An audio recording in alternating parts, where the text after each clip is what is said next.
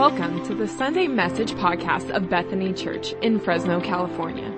We hope this message will encourage and equip you as you grow in the grace and knowledge of Jesus Christ. If today's message helps you, share it with a friend. If you would like to know more about the ministry of Bethany Church, please reach out on Facebook or at bethany church fresno dot com. And now, here's this week's message. We are going to continue today in our message series in the book of Galatians. The Gal- book of Galatians is a, it's a letter. It's written, um, by the Apostle Paul to this group of churches in the province of Galatia.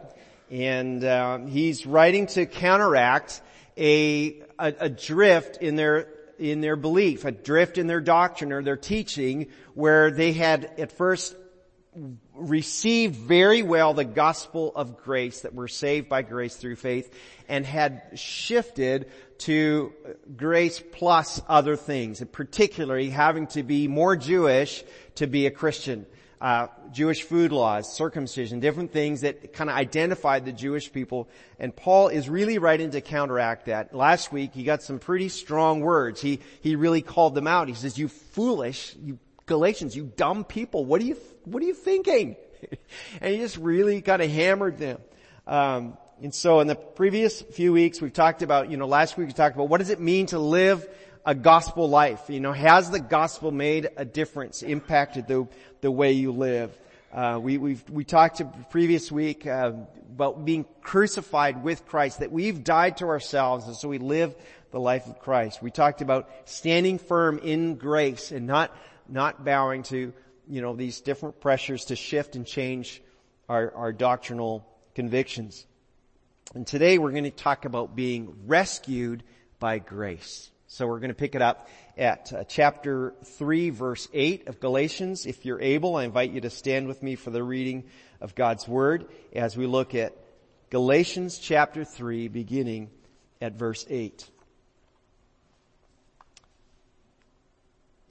He's just unpacked what it meant to receive the Holy Spirit and uh, that we are the children of Abraham because of faith. And he says, what's more, verse eight, the scriptures looked forward to this time when God would declare the Gentiles to be righteous because of their faith. God proclaimed this good news to Abraham long ago when he said, all nations will be blessed through you. So all who put their faith in Christ share the same blessing Abraham received because of his faith. Verse ten. But those who depend on the law to make them right with God are under his curse, for the scriptures say, cursed is everyone who does not observe and obey all the commands that are written in God's book of the law. So it's clear that no one can be made right with God by trying to keep the law, for the scriptures say it's through faith that a righteous person has life. This way of faith is very different from the way of the law, which says it's through obeying the law that a person has life. Verse thirteen, but Christ has rescued us from the curse pronounced by the law. When he was hung on the cross, he took upon himself the curse for our wrongdoing. For it is written in the scriptures, cursed is everyone who is hung on a tree. Through Christ Jesus, God has blessed the Gentiles with the same blessing he promised to Abraham, so that we who are believers might receive the promised Holy Spirit through faith. We thank the Lord for his word. Let's be seated together. When he talks to that, that little bit there at the end about curses everyone who's hung on a tree, you can read back in Deuteronomy, there's instructions that when, when, uh, someone has to suffer the punishment of death for sins and then they're literally put on a tree on display, that body has to be taken down, God says, so that the land will not be defiled. Uh, if you've been tracking in the R and R journal reading, uh, with me, a few of you, and somebody and I were just talking about this before, saying, I don't think I could have done it. When you read through, you know, Leviticus and Numbers and you read all these kind of rules and regulations, you think, I, I couldn't do it. I couldn't do it. It's too much. Uh, it's too many rules, too much blood, too much all of that stuff. I, I couldn't keep up. And in a way, that's kind of the point of the law, to say you couldn't. Like you couldn't possibly keep every regulation to make yourself holy and righteous before God because of our, because of our sin. So the law does that for us. Now, it's a little uh tough this morning to, to say, okay, we're going to talk about a scripture passage that is about curses. It's not the, exactly the most uplifting subject matter, right? I mean, we want to talk about, at least I do, I want to talk about God's love and His goodness and His blessings, but but curses? Really? We're going to talk about a curse this morning? Uh We are objects, recipients of God's kindness. That's, that's what we can say as believers in Jesus. We've received the favor of God. We want to pass that favor of God on to others. We want others to know about that. And we want to extend grace and kindness to every single person we meet, regardless of, of where they're at in their own journey. Right? But God doesn't force His gifts onto anyone. They can only be received by willing hearts. You, it's only something you can receive. And so salvation is a free gift, right? But like any gift, it's, it's useless until you receive it and open it. The greatest blessing, of course, is, is the Lord's rescue. Rescue from sin, rescue from death, rescue from judgment. And every believer has the confidence that we've been rescued by grace. Rescue is necessary. Here's, here's the thing. Rescue is necessary for the simple reason, if we're going to talk about curses, rescue is necessary because the curse is real. If you're taking notes this morning, you could write one, that one down. The curse is real. Talked about that in verse ten. He says this, verse ten, those who depend on the law to make them right with God are under His curse. For the scriptures say, cursed is everyone who does not observe and obey all the commands that are written in God's book of the law. If you do not keep the law, if you're not perfect, you're cursed. The curse is real. Now, what curse are we talking about? Well, I think we could say it's, in a sense, com- complex. It's, it's death. It's suffering. It's separation from God. It's broken relationships. It's a, it's a broken planet, a broken world, right? It's the spoiling of everything that God created to be good into something twisted and destructive. That's the curse. The, the, the bad news is that, and, and there is bad news. The bad news is that, uh, you know, not one of us is not guilty. Not one of us is not guilty. So whether your sin is something major like armed robbery, I didn't hear about any of you getting arrested for that this week, so good on you. Way to go. Just get through another seven days. It's just, you know. Or you might think, well, you know, my sin's pretty small. It's just a little jealousy, a little gossip. It's not that big a deal. Listen, whatever it is, we are all guilty of breaking God's holy law. A window that's that's cracked is just as broken as a window that has a hole in it. A broken window is a broken window. And, and, and even if you you don't think really the law applies to you, well, I don't really believe in God, so the law doesn't really apply to me. There's no law to be broken in my case. Listen, you intuitively know that some things are right and some things are wrong. You just know it, even when it's culturally approved. For example, driving down Highway ninety-nine at eighty-five, ninety miles per hour is culturally acceptable. I don't know if you knew that. There are some people who could stand to just step on the pedal a little. If you're in front of me and you're in, not in the slow lane, mm, right? Because I'm moving. But I might be going eighty-five, but I know I really shouldn't be driving this fast. Like, I know that. Intuitively, I know. I don't have to see the sign to know that I probably shouldn't be going this fast. You know when you've broken a law, even when it's an acceptable law to break. Uh, am I the only one? I don't think so, because I've been on the ninety-nine. It goes back to the Garden of Eden. Garden of Eden, God created the world, placed Adam and Eve in this incredible place called the Garden, or we call it the Garden of Eden.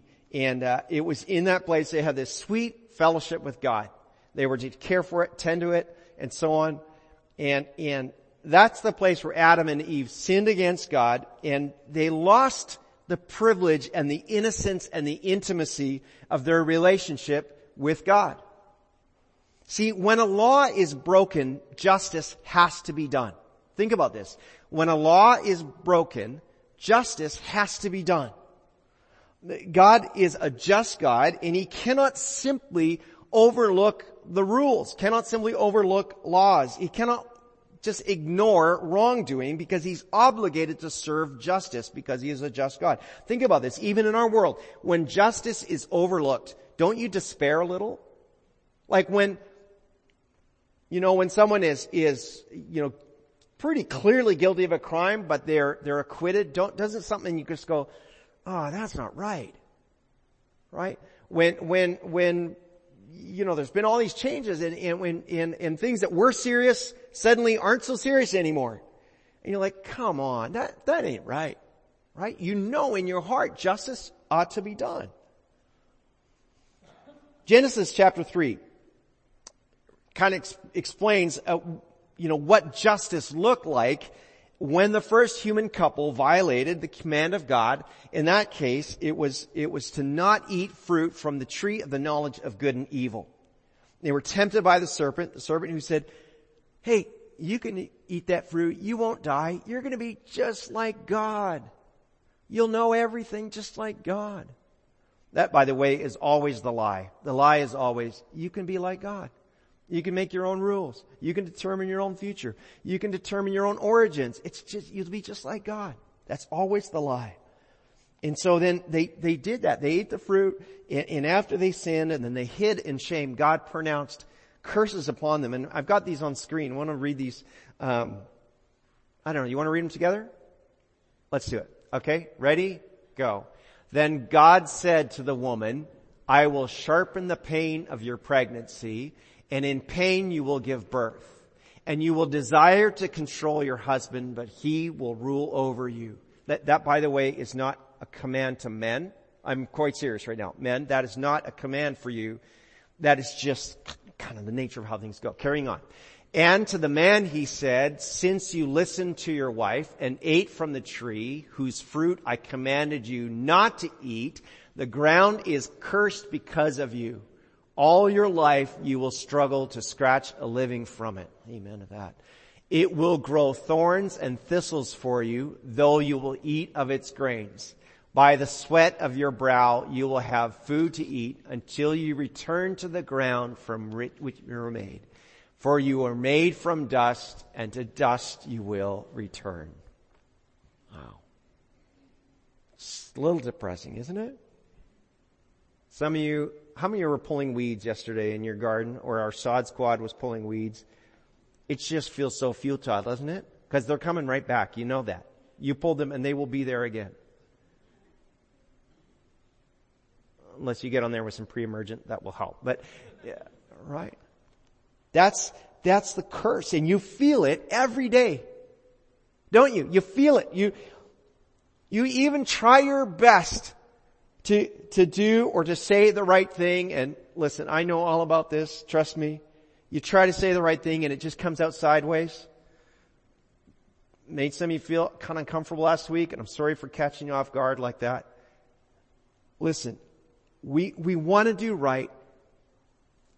We feel it, remember this guy? Like a splinter in your mind, driving you mad.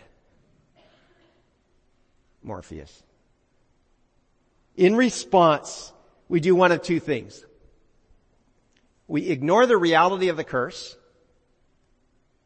and, and just try to live our life, you know, a, apart from God, doing our own thing. Or we do our best to manage it, usually with good behavior, trying our best, getting along, doing good things. Right. But neither of those responses, either ignoring the curse or managing it, neither of those satisfies the justice of God. They cannot satisfy the justice of God. So that's all the bad news. The curse is real. But here I have some good news for you.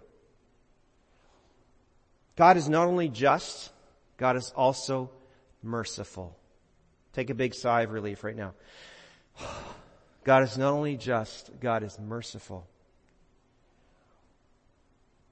God wants to bless. God wants to bless. Now, I'm not talking about a prosperity gospel here, but God wants to bless. God said this to Abraham back, all the way back into Genesis again, chapter twelve, verse three. God said this to, to Abraham. He said, I will bless those who bless you and curse those who treat you with contempt. All the families on earth will be blessed because of you, or blessed through you.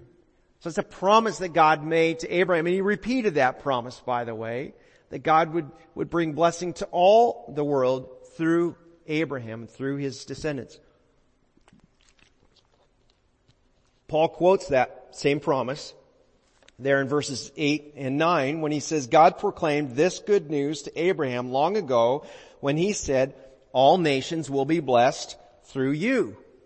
So all who put their faith in Christ share the same blessing Abraham received because of his faith.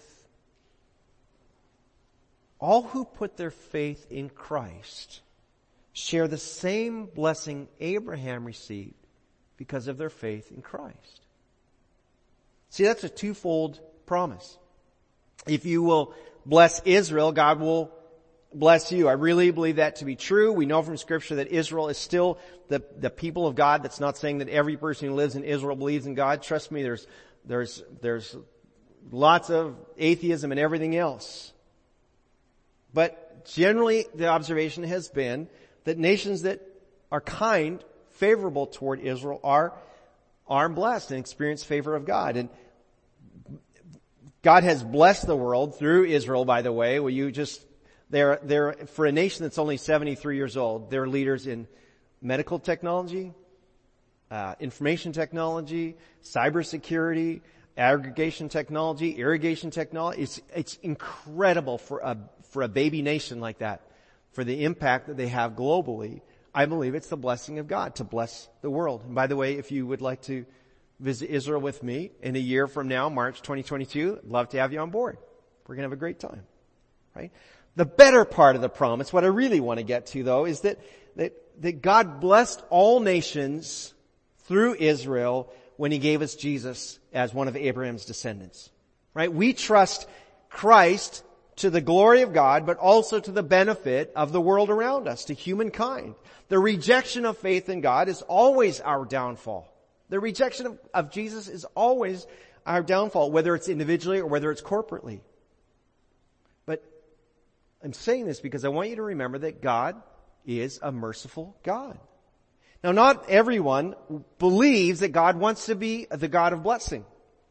If you've been around, for example, an abused dog, a, a, a puppy or some kind of animal that's been abused, you'll notice it doesn't function very well. It's not well socialized. It, it, it, it reacts negatively to authority. It's always in fight or flight mode, right? Like, it, it's really hard to watch.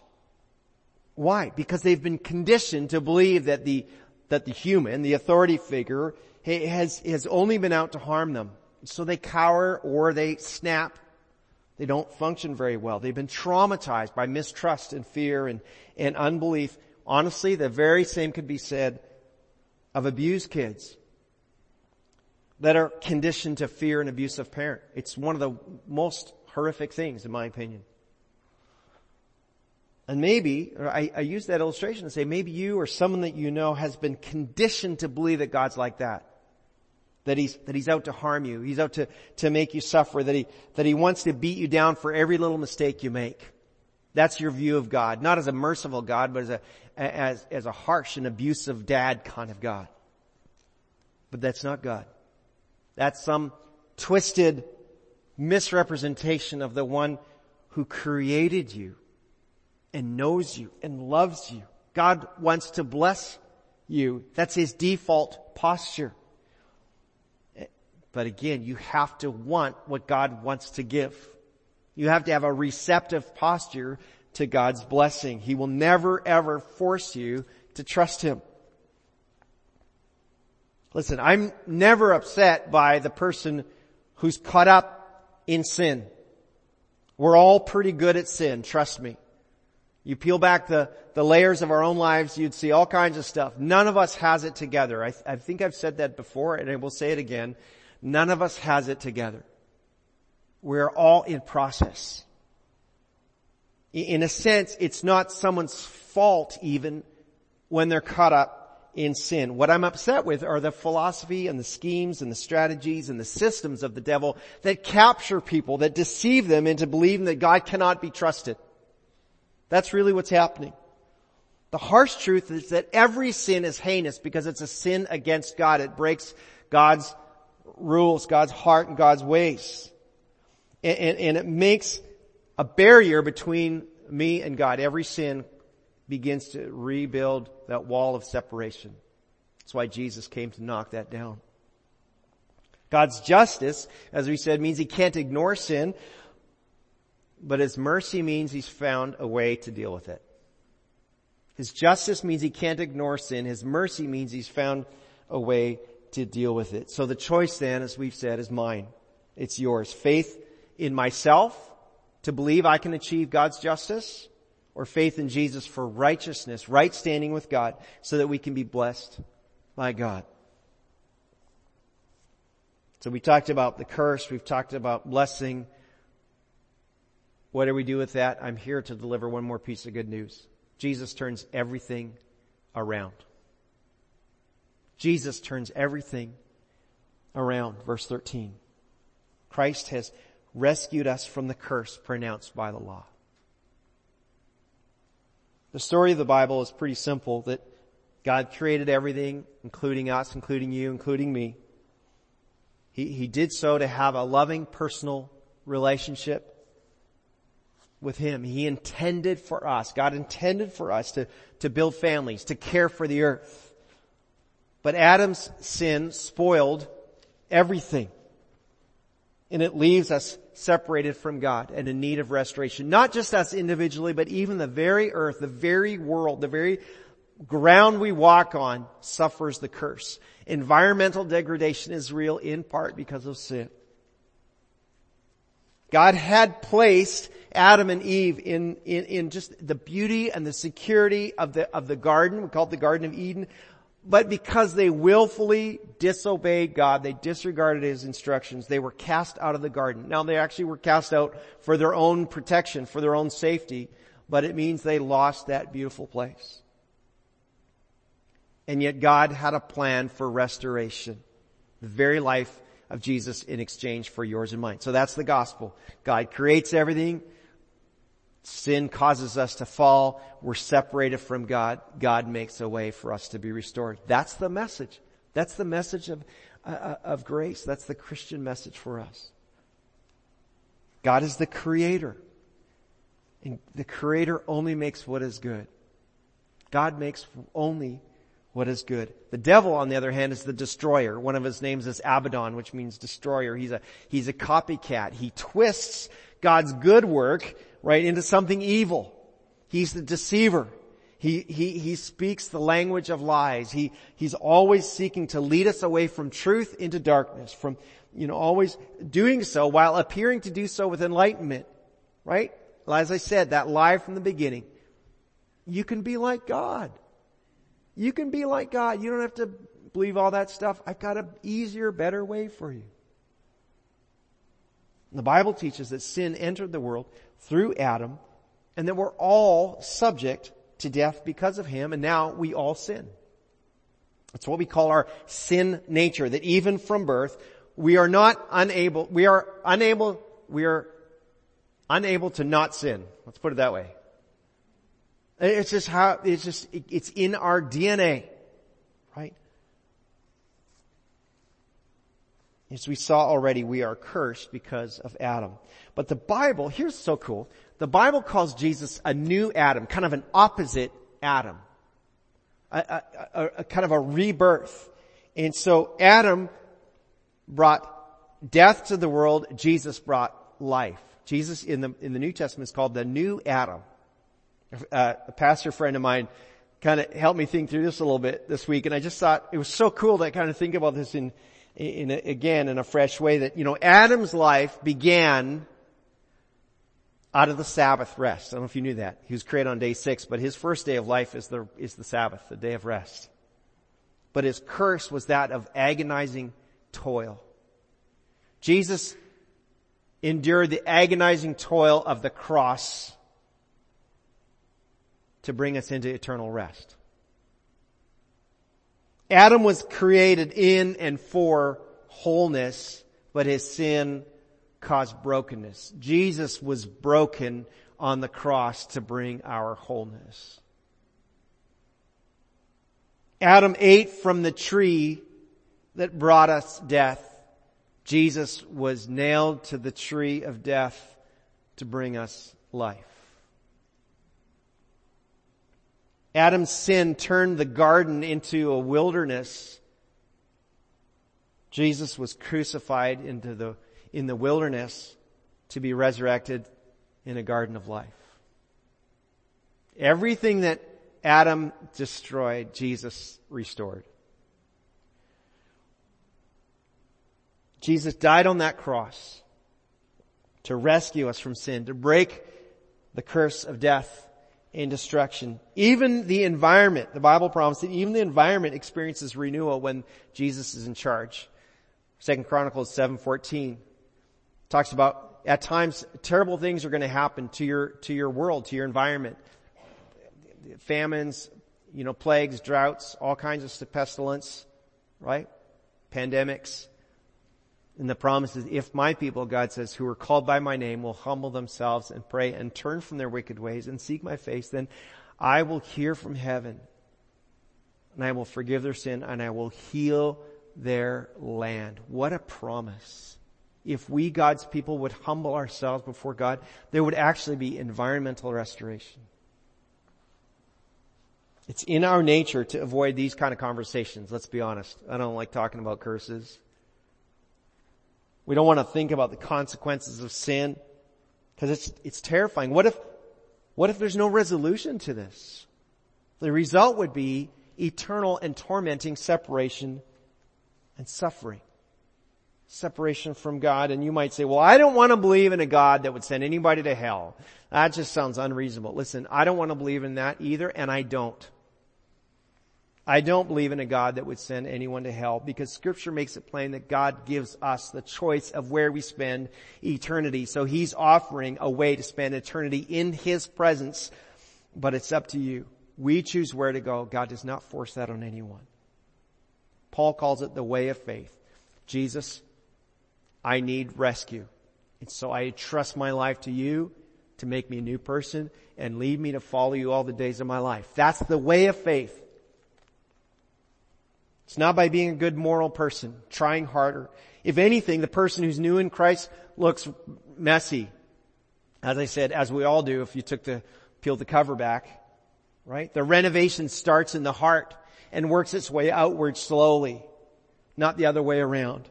We never, ever judge someone on externals because we don't know what's happening on the inside. Rather, we trust Jesus to, to deal with the hard stuff. And we love people right where they're at. We continue to invite them to put their full faith and trust in Jesus. See, by God's grace through faith, you can be a new creation in Christ. If you've already put your faith in Jesus, you are a new creation in Christ. And you might feel like, well, I'm a pretty old new creation in Christ because I've been walking with Jesus a lot of years. Every day God's mercy is new. So every day you are a new creation in Christ. Think about this. Every day, the, the call and invitation to follow Jesus hits the refresh button. F five on your keyboard. Refresh. Every day.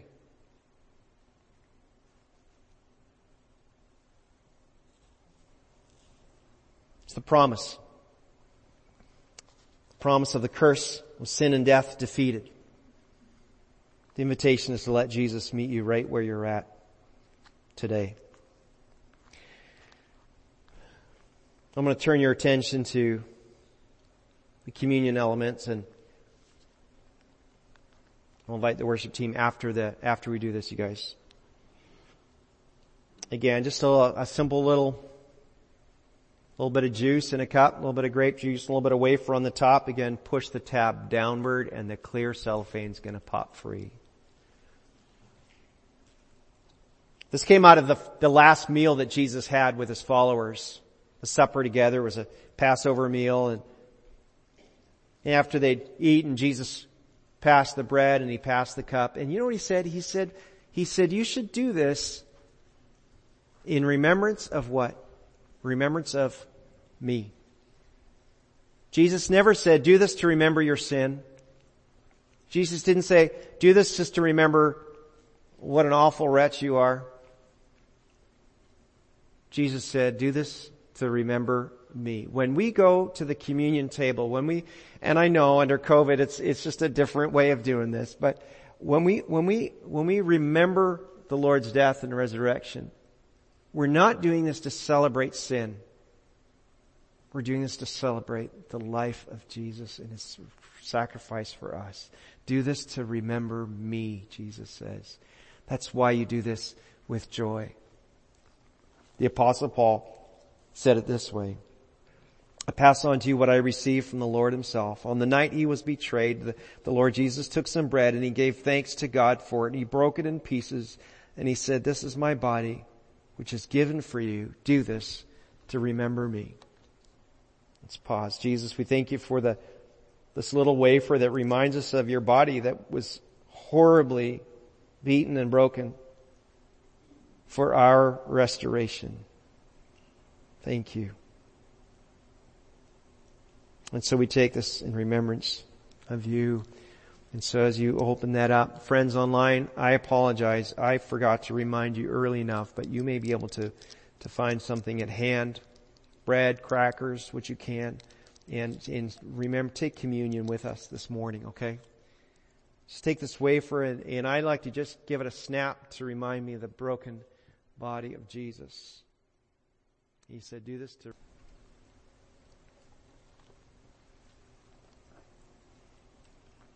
Paul carries on and he says, in the same way, Jesus took the cup of wine after supper and, and he said this, this cup is the new covenant, the new agreement, the new arrangement between God and His people, an agreement confirmed with my blood. You know what that agreement was? The agreement was you're no longer obligated to pursue keeping the rules and regulations of the law to be right with God, but the new, the, the new agreement, the new covenant is that you're made right with God. You're realigned with God by your faith in Jesus because of the blood.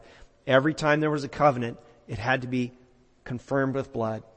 And Jesus' own blood, the perfect sacrifice, confirms once for all time what God has done. And Jesus said, do this to remember me as often as you drink it. And so, church, we just thank the Lord for this juice. Jesus, I thank you for this little juice, this grape juice that reminds us of the wine that you shared with your, your followers as a, as a remembrance of the covenant that you were making, the new agreement. We thank you for what this represents for us, that we can be made right because of our faith and your grace. Church, invite you to peel that foil top back carefully and take the juice together in remembrance of Jesus.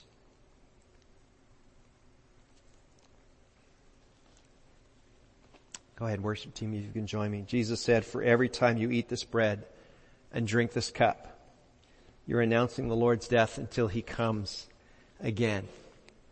Guess what? Today, the return of Jesus is one day closer than yesterday. Today, the return of Jesus is one day closer than yesterday. I don't know what kind of week you had. Some of you had a rough week. I got a, I got a bill in the mail yesterday from county tax assessor. They made a mistake. I owe an extra nineteen hundred bucks. Like, oh Lord, seriously? Could you come back before April tenth? Every day, it's, we're one day closer. Remember being a kid at Christmas? You counted down the days. We don't know what day Jesus is coming back. It might be in your lifetime. It might be, it might be in your kid's lifetime. It might be tomorrow, but we know we are rapidly approaching the return of Jesus. Are you ready? Is your heart ready? Is your trust in Jesus? Are you receiving the blessing of God's grace in your life? Have you allowed yourself to be rescued from the curse by trusting in Jesus? He loves you so much that He gave His body and His blood for you, for me. Nothing else really matters. Nothing else matters. So Jesus, we don't worship your blood. We worship you, but we thank you for your blood and all that it represents. And Lord, we don't see it as something gruesome. We see it as something beautiful because it cleanses and, and purifies us from all unrighteousness. And Lord, for any friend today that's watching or listening and, and not sure where they stand with you, God, would you meet them right now, right today at their point of need, that they would come to that place of surrender, of yielding to you, say, yes, Jesus, I'm yours. Make us ready for your return. And Lord, help us to make as, as many of our friends ready as well. We thank you for your presence here. In your name we pray. Amen. Thanks for listening. Know that God loves you more than you can imagine. And for everything Bethany Church, check out Bethany Church Fresno dot com.